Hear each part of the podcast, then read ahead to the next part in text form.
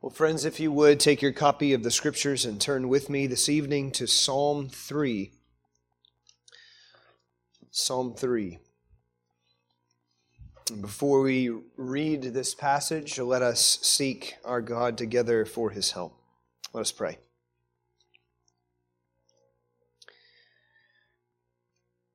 Our Father in heaven, it was the prayer of your Son that your people would be sanctified with the truth.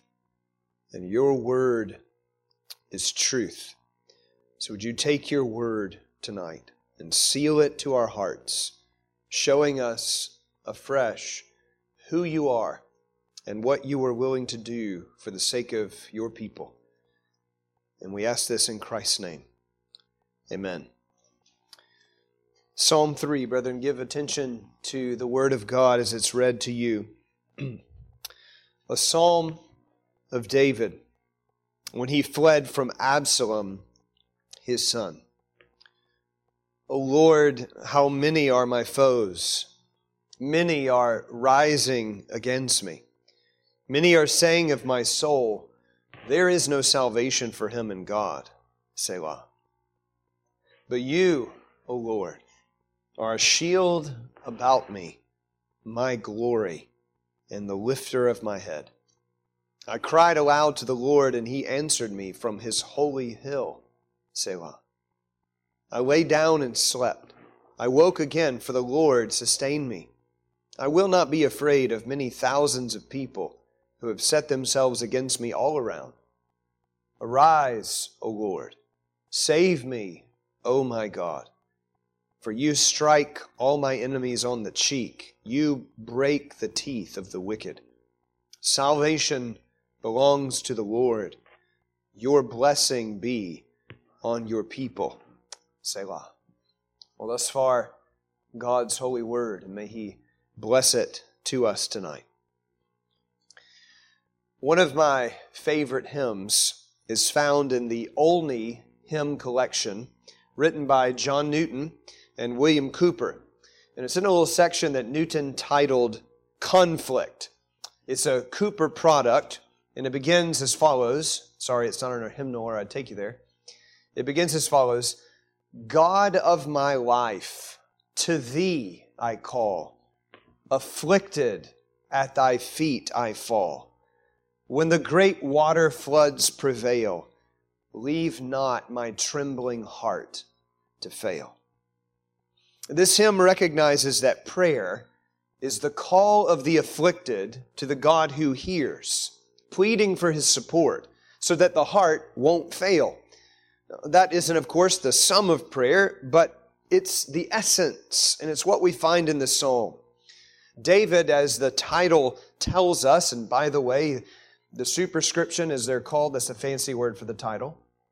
These are written in your English Bible as though they are a introductory statement you can dispense with. That is not the case. This is verse 1 in the original. You should read the superscription. It is the Word of God. Well, David penned this when he fled from Absalom, his son. And after years of a strained relationship with Absalom, due to a host of factors, uh, David's sin with Bathsheba, David's failure to discipline his son Amnon when he raped Absalom's sister Tamar, David's failure to deal with Absalom when he then killed Amnon. And then when David permitted Absalom to return to Jerusalem, there was no healing of the fractured relationship between them. Absalom despised his father, and he stirred up a coup against David. He captured the hearts of Israel and he marched into the city to take the throne. David, to spare lives, fled the city and perhaps he began authoring this the very night he fled when he arrived at Bahurim, barefoot, with his head covered, weary and weeping. The psalm moves from the dark night of the soul to hope, even as it moves from evening to morning. And maybe David finished penning the hymn or the psalm in the new morning, confident of the Lord's help for a glimpse of God in the darkness caused him to know, as Cowper put it, that were a grief I could not bear. Didst thou not hear and answer prayer? but a prayer hearing, answering God supports me under every load. That's what David finds a God who supports him, a God who hears prayer.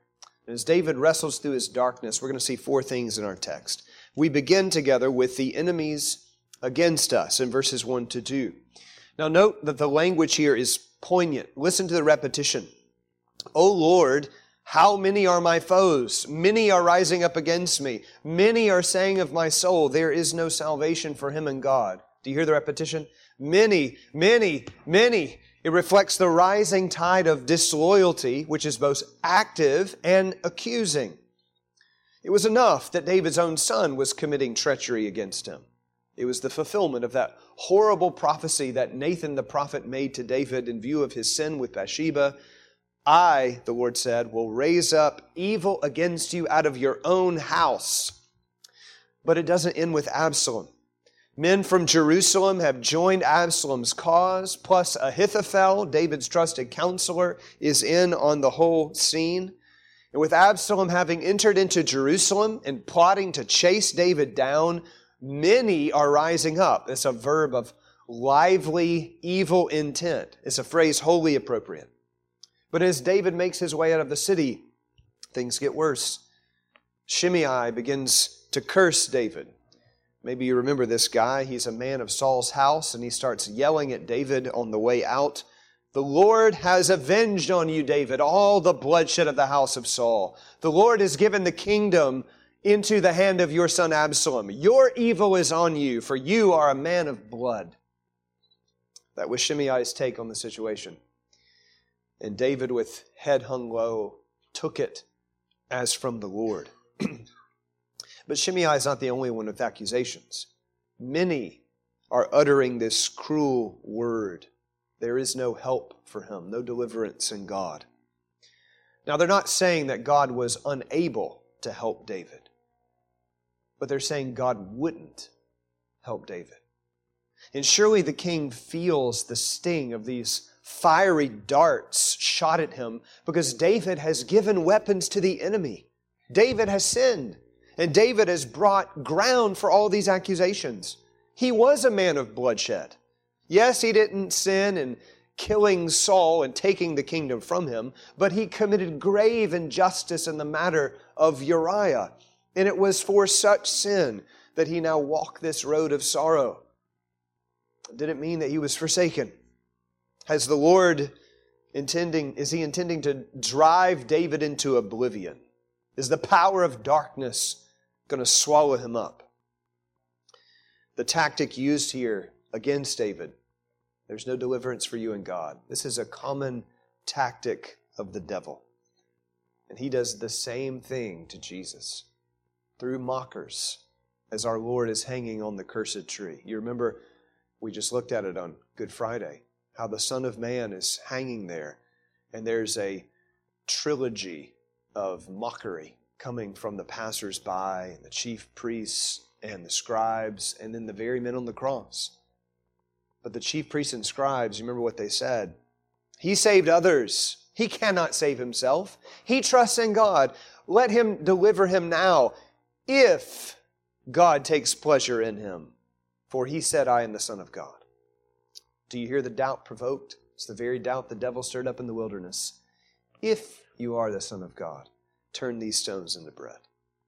You see, they're saying, God doesn't take pleasure in you, Jesus. Well, the same thing's being said of David. And Spurgeon is right to note, brethren, the most bitter of all afflictions is to be led to fear that there is no help for us in God. Because then we are hopeless. If we can't even go to the one who has the words of life, where would we go? Well, this is the aim of the enemy. He wants to kill you with despair. It therefore can produce the fiercest temptations, whether we're talking about David or we're talking about us. Because here's the thing there's a sense in which all the ground of the accusations are true. The enemy of our soul aims to provoke unbelief by pointing out all of our sin and saying, You don't deserve any of the mercies of God. And what shall we say to that? You're right. And yet, these accusers don't know what God is like. They don't understand He's a God of compassion and grace, that with Him there is forgiveness, that He may be feared. That He's a covenant keeping God who never changes. And to this God, who David's enemies say has cast him off, to this God, David now comes in his trouble. So when enemies mount against us and all seems dark, brethren, what is the one thing that we can and must do? We run to the Lord and lay our case before Him. Again, Cowper had it right. Friend of the friendless and the faint, where should I lodge my deep complaint? Where but with Thee, whose open door invites the helpless and the poor? Why do we go to God? Well, because he tells us, 1 Peter 5 7, maybe you memorize this verse. Cast all your anxieties on him because he cares for you. Do you believe he cares for you? Has the shed blood of Jesus Christ shown you the love of your Father and his willingness to listen to you? And being loved, can you come to his very presence and unburden your soul to him in prayer. That frustrates our accuser. And here's the amazing thing that happens when we pray like this prayer is a lifting up of the eyes to God. Though we cast our burdens at the feet of the Lord and tell him all of our troubles, because we're lifting up our eyes to him, we are necessarily taking our eyes off of our trouble and beginning to look at the Lord. And that's precisely what happens in this psalm. And it leads to a turning point in verses 3 and 4. See, secondly, with me, the God we trust. As David takes his eyes off the many, many, many, he now describes three things about the Lord, Yahweh, and the one thing God has already done. He says first, verse 3, But you, O Lord, are a shield about me. Now, the image of Yahweh as a shield is one of David's favorites. He uses it in Psalm 5, 7, 18, 28, a handful of others. You can imagine David as a warrior going into battle with a sword in one hand and a shield in the other. Well, the uniqueness of this verse, however, isn't that Yahweh is simply a shield. He's a shield round about me, all around me is the idea. David need not fear if Yahweh, the covenant God, guards me on every side. The same God who is a shield for him against Saul, Psalm 18, who is a shield for him when he fled from Saul's men, Psalm 59, who is a shield for him when Cush the Benjaminite slandered him, Psalm 7. This is what God has been, and it's what he remains. The Lord surrounds David with protection, and that fortifies his soul because David knows the Lord is faithful, immutable, omnipotent. Nothing can penetrate his defense of me. And that truth should fortify our hearts tonight as well. For our God and David's God are the same. He is for us in Christ, delivering up our shield, Jesus, to take the blow for our salvation. We are sheltered from the fiery wrath of God and thereby victorious through Christ. Proof of the Father's sweet love. You are a shield round about me. But then David says a second thing He's my glory. Now, the word for glory in Hebrew uh, testifies of weightiness, heaviness, a, a thing or a person of substance. And that's what David is here confessing about God. You remember what the wicked are like, Psalm 1. They are like chaff which the wind drives away. There's no substance, nothing weighty about them. But that's not what God is like. He's the most substantial being in the universe. David is not ascribing honor or majesty to himself, though he is the king. He's saying, Yahweh is all my glory. And this is a significant point to make for an ancient Near Eastern king when you've been driven from your throne. The kingdom is being taken from David by treachery, is stolen right from underneath his nose, and that is humiliating. But David is not walking out of the city entertaining thoughts of his own pride. He is saying, My glory is my God. He's my sufficiency. He's all I need. I don't put my trust in any outward honor I could receive from man. I boast only in the Lord. Beloved, is that the posture of our souls? When the devil drives us to despair by telling us of our guilt, this is the very point to which we should be led. I boast only in the Lord. Jesus is my all in all. He is my righteousness. He is my sanctification. He is my redemption. He is the champion of my soul. Why? Because He's defeated you, Satan, who held the power of death, and He's liberated me from fear. Christ has triumphed over principality and power, and I magnify Him because He's raised me up. I delight to serve Him. I can rejoice even when passing through the fires of affliction because they draw me nearer to Him and prepare me to see His face. He is my glory. And yet, there's another thought that may be here with David confessing that Yahweh is my glory, and it has something to do with vindication. In the wilderness journeys, particularly in Numbers 14 and 16, the glory of the Lord came down in moments of rebellion, whether Israel rebelling or Korah in his mutiny against Moses. And Yahweh's glory signified his readiness to intervene on behalf of his people. And it might be this thought that David has in mind. David has been slandered, humiliated, he's about to be attacked. And what is his only hope? He's saying, Yahweh is my defender. He's my glory. He will draw near to me. So I entrust myself to him who judges justly. And I know that he will come to my aid. If he is for us, who can be against us? He's a shield round about me. He's my glory. And then, thirdly, David says, He's the lifter of my head. Currently, David's head is not lifted up.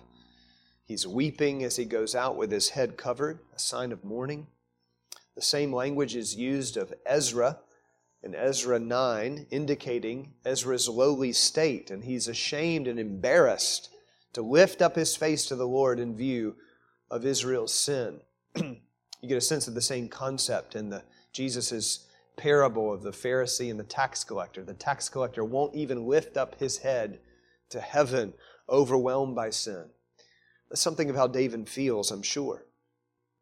He knows it's his guilt that has led him to this place. He is experiencing the consequences of his own sin. In fact, his judicial negligence in dealing with Amnon and then Absalom have created this mess. However, what Absalom was doing, David knows, is completely unrighteous. So, where else is David to turn? Well, he comes to the God whose steadfast love never ceases.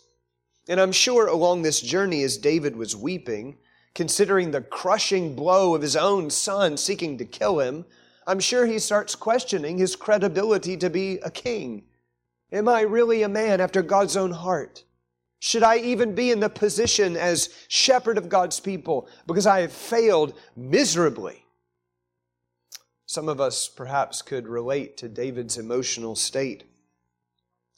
Maybe you've experienced the pain of a stinging loss, which has caused you to question your competency as a leader. Maybe it's a child who's rebelled to the things of the gospel. Maybe it's a business venture that went belly up. Maybe it's some personal endeavor that fell flat on its face. Maybe you feel valueless as a person. Maybe you're walking through an embarrassing failure. And the temptation in that is to think that your usefulness is finished. You're ruined because your sins are more in number than the hairs of your head, and your wisdom is totally defective. Doesn't the enemy exploit such a time by pressing us to see or to think that we are beyond recovery? It's hard to imagine really a darker pit than the one David's in. He has a rebellious son after his throne and after his life, all in consequence of his own adultery and murder. The whole thing is a public scandal. And it is embarrassing. But what does David do? Though he's crushed, he doesn't let his feelings sink him into despair. He submits to these dark providences while clinging to the truth of God.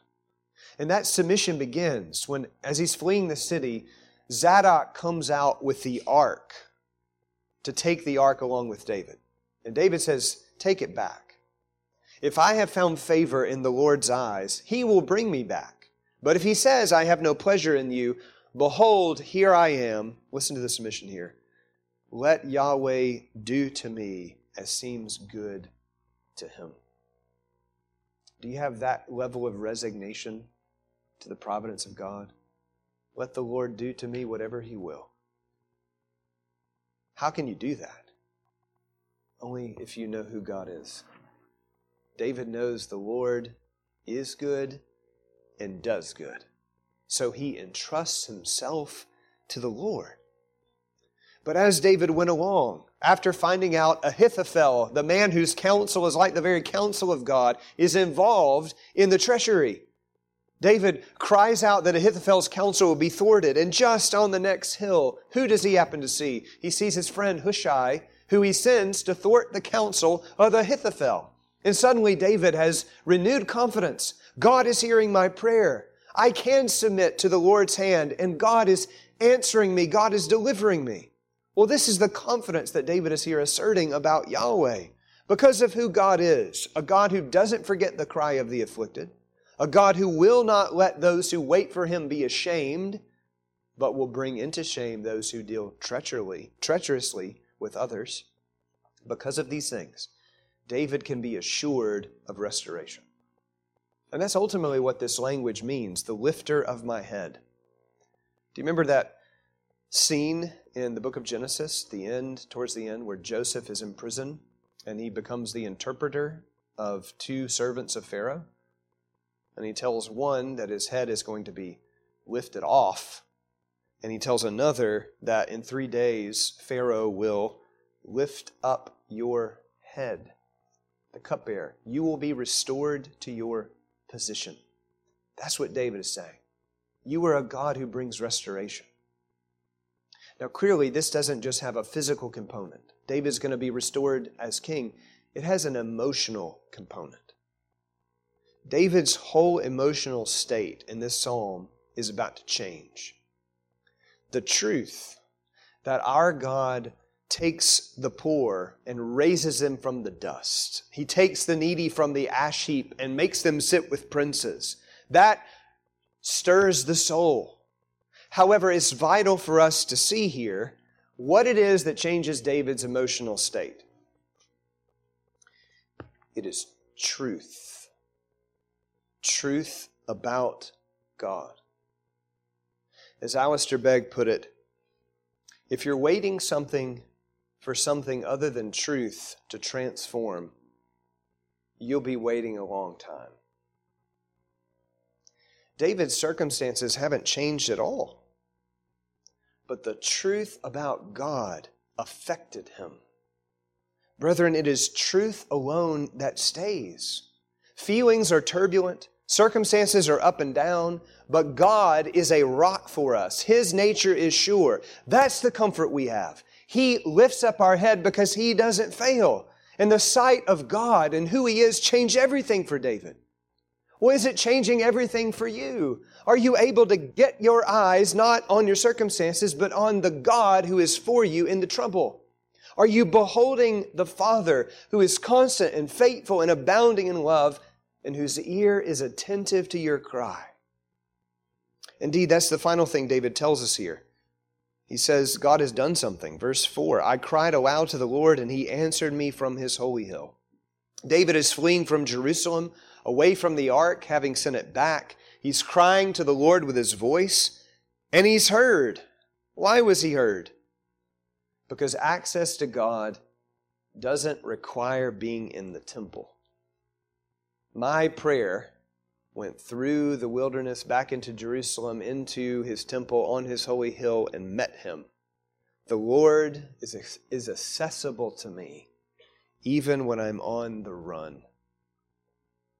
Oh, if there's a head lifting truth, it's this.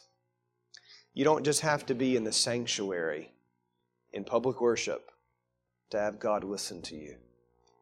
He's accessible wherever you go. These enemies make their claims. There's no help for you in God.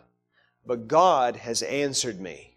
God has come near to me. Isn't this proof, David is thinking, that God longs to be gracious? That He waits on high to have compassion, and He will surely show His grace at the sound of our cry? Well, beloved, this is who God is. And we've been given a greater sense of our access to Him because by the blood of Jesus, we don't simply go to one spot on the earth, the temple. We can be anywhere at any time and boldly approach the throne of grace. No matter what dire strait you're in, you have a means of access through the Lord Jesus Christ. And if you trust in Him, you've been raised up with Him, and He pleads for you. That is a head lifting truth. and it's a truth that remains. Copious measures of grace are available to dump on our heads in our affliction, and our Savior is ready to come to our aid. May we only believe. Well, third, we see with me the support the Lord gives. Verses 5 and 6. with the truth about God, now giving David certainty of protection, defense, hope filled restoration, David can go to bed and rest. Look at what he says, verse 5. Literally, I myself laid down and slept. Note the emphatic I of verse 5 only comes after the emphatic but you in verse 3. Without the certainty of the Lord's protection, there would be no rest on September 5th, sorry, September 15th, 1944, U.S. Marines hit the beach of an island called Peleliu in one of the bloodiest battles of World War II. One of the soldiers coming on Orange Beach that day was Eugene Sledge from Montgomery, Alabama, in the 5th Marines. It was the first time that Sledge had seen combat and he termed it, and I quote, an assault into hell. As the mortars fired on his men, he said, Every muscle in my body was as tight as a piano wire. I shuddered and shook as though I was having a mild convulsion. Sledge goes on to say, under the first barrage, he learned a new sensation utter and absolute helplessness. But as bad as the day was, and it was a bad day, he's running across a field. He writes of saying Psalm 23 repeatedly as he keeps going and going and advancing and advancing, and mortars blowing up and people dying left and right. When he finally gets to the other side and it's nighttime, there's no relief. His thirst was unbearable. His water was gone, and they had no idea when more water was going to be supplied. Artillery shells were shrieking through the night, whistling back and forth overhead with increasing frequency. Star shells are exploding in the sky, lighting it up like a fireworks show, and small arms fire are still popping on the ground. The sound of all this, Sledge could only describe as, with the understatement of the century, absolutely terrifying. But the sounds of battle weren't the most unsettling thing. It was the threat of nighttime infiltration. You see, the Japanese had already been known on Guadalcanal for their infiltration tactics. They would sneak into your foxhole to dispose of you in the middle of the night. And they refined these tactics on Peleliu and practiced them at a level of intensity not yet seen in the war. So on that first night, when Sledge reached his hole and thought he could rest, his foxhole buddy drew his knife out, stuck it in the coral, checked his 45, and he said, It's going to be a rough night. Friends, David, as he's on the run here, he doesn't have mortar shells exploding over his head. He doesn't have small arms fire snapping around him. But the thought of enemy infiltration and of fierce adversaries hot on the trail is just as intense as on the island of Peleliu. Sleep may have been a battle for the Marines that night, but look at what David could do. David could go to sleep and stay asleep and wake up. Why? Verse 5 I myself lay down and slept. I woke again, for Yahweh sustains me. The crippling anxiety that often grips a man's heart in the face of unsettling things is suddenly banished from David's soul. He had been anxious, but he used the divine remedy. And it wasn't an Ambien, it was prayer. Philippians 4 6 and 7. Do not be anxious about anything, but in everything, by prayer and supplication, with thanksgiving, let your requests be made known to God. And the peace of God, which surpasses all understanding, will guard your hearts and minds in Christ Jesus. That guard was an astounding reality. David laid down and slept, and he woke up with renewed confidence. Verse 6 I will not be afraid of many thousands of people who set themselves against me all around. Why not, David? Because I trust in the Lord who sustains me. Again, my situation hasn't changed, but my eyes are on the God who is Lord over the universe, and nothing can thwart his purpose. He can uphold me in this mess. Well, beloved, do we believe that this God is the same? That His preserving power can support us in our trouble when we are too weak to handle it? That's what trust in God is all about. That's what gets us through the night and the next day. We come to God, we give our burdens to Him, and we put our eyes on Him and rest. Again, this is the God who spared not His only Son, but gave Him up for us all. And if He's freely given Jesus, what will He withhold from us? Do you see love already incredibly demonstrated? Well, can't you trust Him to take care of you in something less? He's our keeper, He's our sustainer. He rides the heavens to our help. Are our, our, are our eyes upon Him? And then finally, see with me the deliverance to come. Belief in the Lord's sustained commitment should move us to look for deliverance. And that's exactly what David does. Verse 7 Arise, O Lord, save me, O my God. And let me tinker with the ESV here. For you literally have struck all my enemies on the cheek. You have broken the teeth of the wicked. Now, you're going to find some variations among translations in verse 7 because verse 7a makes it clear deliverance has not come. Arise, O Lord, save me, O my God. But then verse 7 literally speaks as though God has already acted. You have struck, you have broken. How can David say God has done this when he hasn't done it? It's because he's so certain that the Lord will rise to his defense because of who he is that he speaks of it as if it has taken place. And the prayer for the Lord to arise is a war cry from Numbers 10:35. Moses would say as the glory cloud covered the camp and as they broke camp going out with the ark, "Arise, O Lord, and let your enemies be scattered." Well, David is calling on the Lord of battles to do the same thing here to deliver him. He has a place to hide, and it's not a spot in the wilderness. It's the Lord. The Lord is his protector. Now, many struggle with the violence stated in verse 7 that you strike all my enemies on the cheek and have broken the teeth of the wicked. They struggle with prayers that are like this in the Psalter. We're going to see a lot of these things.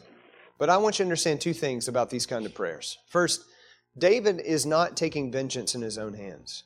He's entrusting himself to his Father to defend him, just like Jesus does on the cross. Jesus doesn't utter threats in return to the threats uttered to him, but he keeps entrusting himself to him who judges justly. David also recognizes it's more than just himself at stake. The prayer of verse 8 reminds us, Your blessing be on your people. Absalom's wicked leadership would hurt everyone. So David is concerned for all of God's people. This is not personal vengeance. He's asking for the Lord's intervention on behalf of the whole community of the people of God. And then, second, David can't be safe unless his enemies have their teeth broken, unless they're crushed. 14 days after the initial assault on Peleliu, Eugene Sledge, 3rd Battalion, 5th Company Marines, he hit the beach of a small island about 500 yards off of Peleliu's northern coast.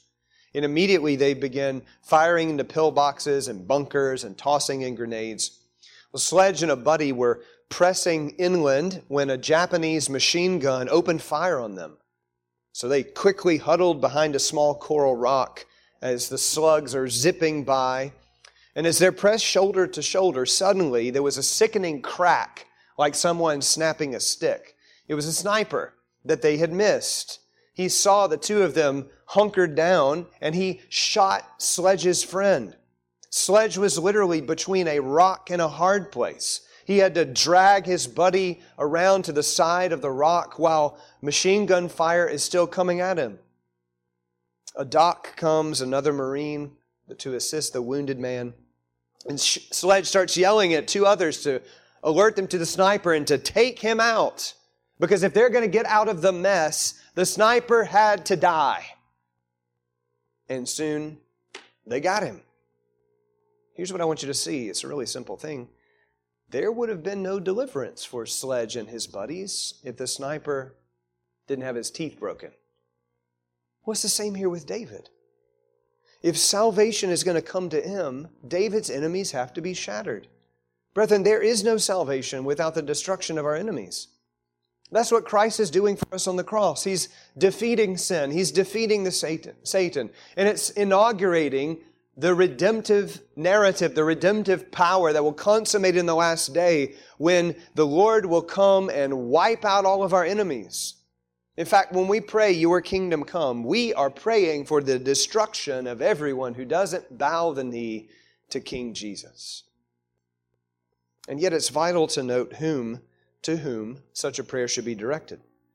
David is not looking to his own battle prowess to get him out of the fix. He cries, Arise, O Lord, save me, O my God. And he knows, verse 8, salvation belongs to the Lord. Or to say it a different way, salvation is God's business. Now, in this context, he means a physical deliverance. But, brethren, it doesn't matter what kind of deliverance we're talking about. The sense is this if salvation is to be had, it can only come from the Lord. He is the helper of the helpless. He is the one who is sufficient to attend to us in a family crisis, in business turmoil, in physical affliction, or if we're in a dead spiritual state. Help is found in nowhere else. And by writing this for all of God's people to sing, David is telling us, You must believe this and hope in your God. You have no other means of deliverance. What is that what we believe? That God alone is our Savior. And we don't come boasting anything of us, we look to Him.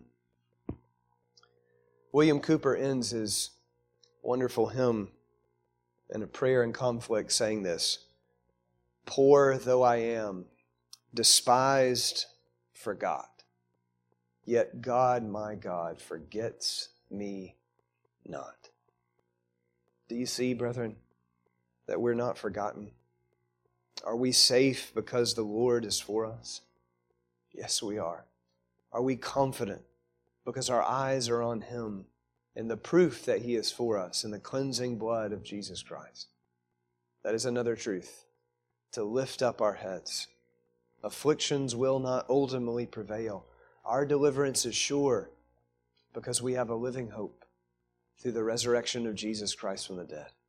May we believe in who our God is and what He is ready to do for His people, to come with glorious deliverance even for great sinners like David and like us. Let's pray together.